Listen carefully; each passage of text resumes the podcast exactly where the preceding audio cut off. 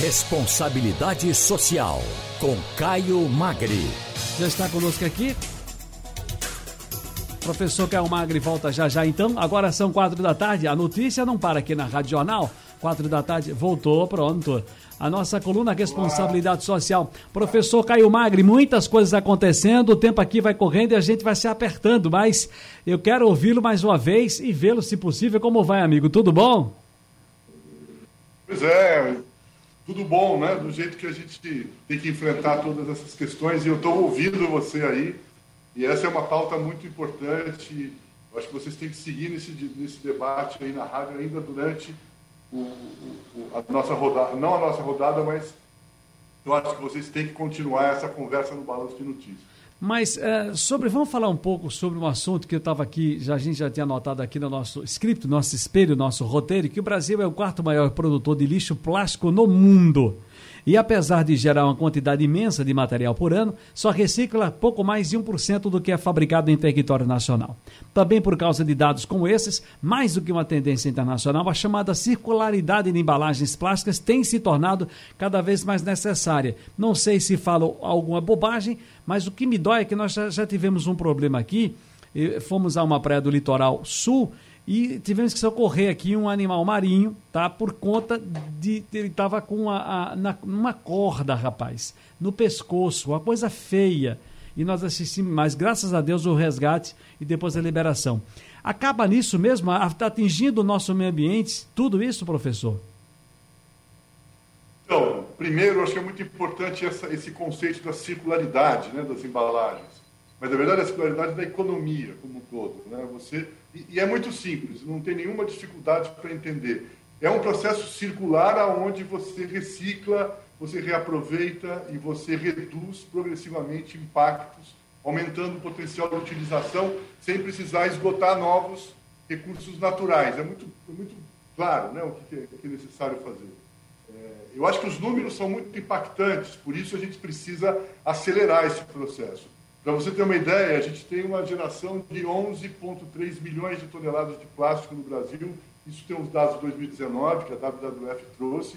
Isso dá 7 vezes 14, é, mais de 14 mil ah, é, campos de futebol, mais de 14 mil campos de futebol, é 7 mil a cada 2 milhões, então 11 milhões são, 5, são 35 mil é, campos de futebol onde você tem uma coluna de lixo e de plástico impressionante. Né? E só isso que a gente recicla nesse processo de uma economia circular. Né? Então, isso, isso é muito complexo. E para onde vai tudo isso? Ele segue um caminho longo, das, é, todas as as coisas que você encontrou com esse animal que, né, que foi, que tem extinção de espécies no oceano, em função da quantidade eu até lhe peço, eu até lhe peço desculpas, até, até lhe peço desculpas por interrompê-lo, mas para fazer um encontro de ideias. Eu citei uma, uma questão por conta da falta de respeito com o meio ambiente e que vem dessas coisas degeneradas do que a gente joga fora. Mas há também essa questão também importante da circularidade de embalagens plásticas e, e como elas têm, têm se tornado tão necessária para todos nós.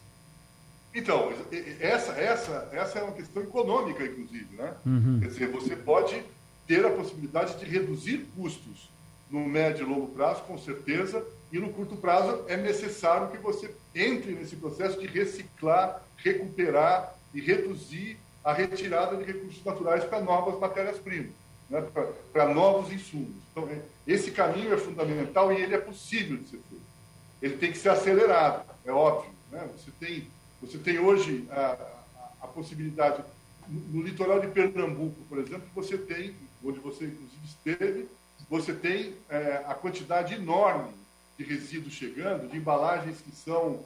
Inclusive, tem uma pesquisa feita, né, um estudo feito pela SEMAS sobre, sobre, sobre o que se encontrou lá. Né, se encontrou embalagem de óleo de motor, de tinta, solvente, mas o mais, o mais de tudo é aquele plástico que está na casa da gente, as garrafas de plástico, sacos de lixo, são os plásticos flutuantes que foram, foram para lá. Então, a responsabilidade nossa e a responsabilidade do setor que produz plásticos de fazer a economia circular é fundamental. Para isso, você tem que encontrar soluções.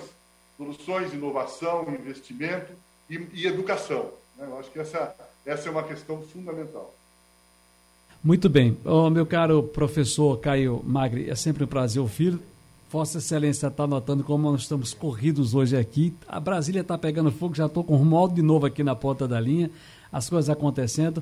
Mas olha, eu estou aqui dizendo ao pessoal da produção, eu vou dizer, digo fora do ar, agora eu vou dizer para o senhor, quando é que a gente vai se encontrar para tomar um café e comer um pé de moleque com um bolo ah, de rola? Mas com... olha, tão logo seja possível, ou em Recife ou em São Paulo. Acho que vai ser primeiro em Recife. Viu? Tá bom então, querido. Eu Professor... vou enviar para vocês, Tiro, um posicionamento que o Etos está fazendo nesse momento, está publicando nesse momento, sobre a conjuntura e sobre os desafios que a gente tem necessários de mobilização e engajamento da sociedade civil, das lideranças empresariais e das empresas socialmente responsáveis para poder nos defender fortemente, firmemente do golpe em marcha e da tentativa de destruição da democracia no Brasil. Que bom, que bom ouvi-lo, que bom sempre vê-lo, professor Caio Magri. Muito obrigado, felicidades para o senhor, boa tarde, hein, querido? grande abraço.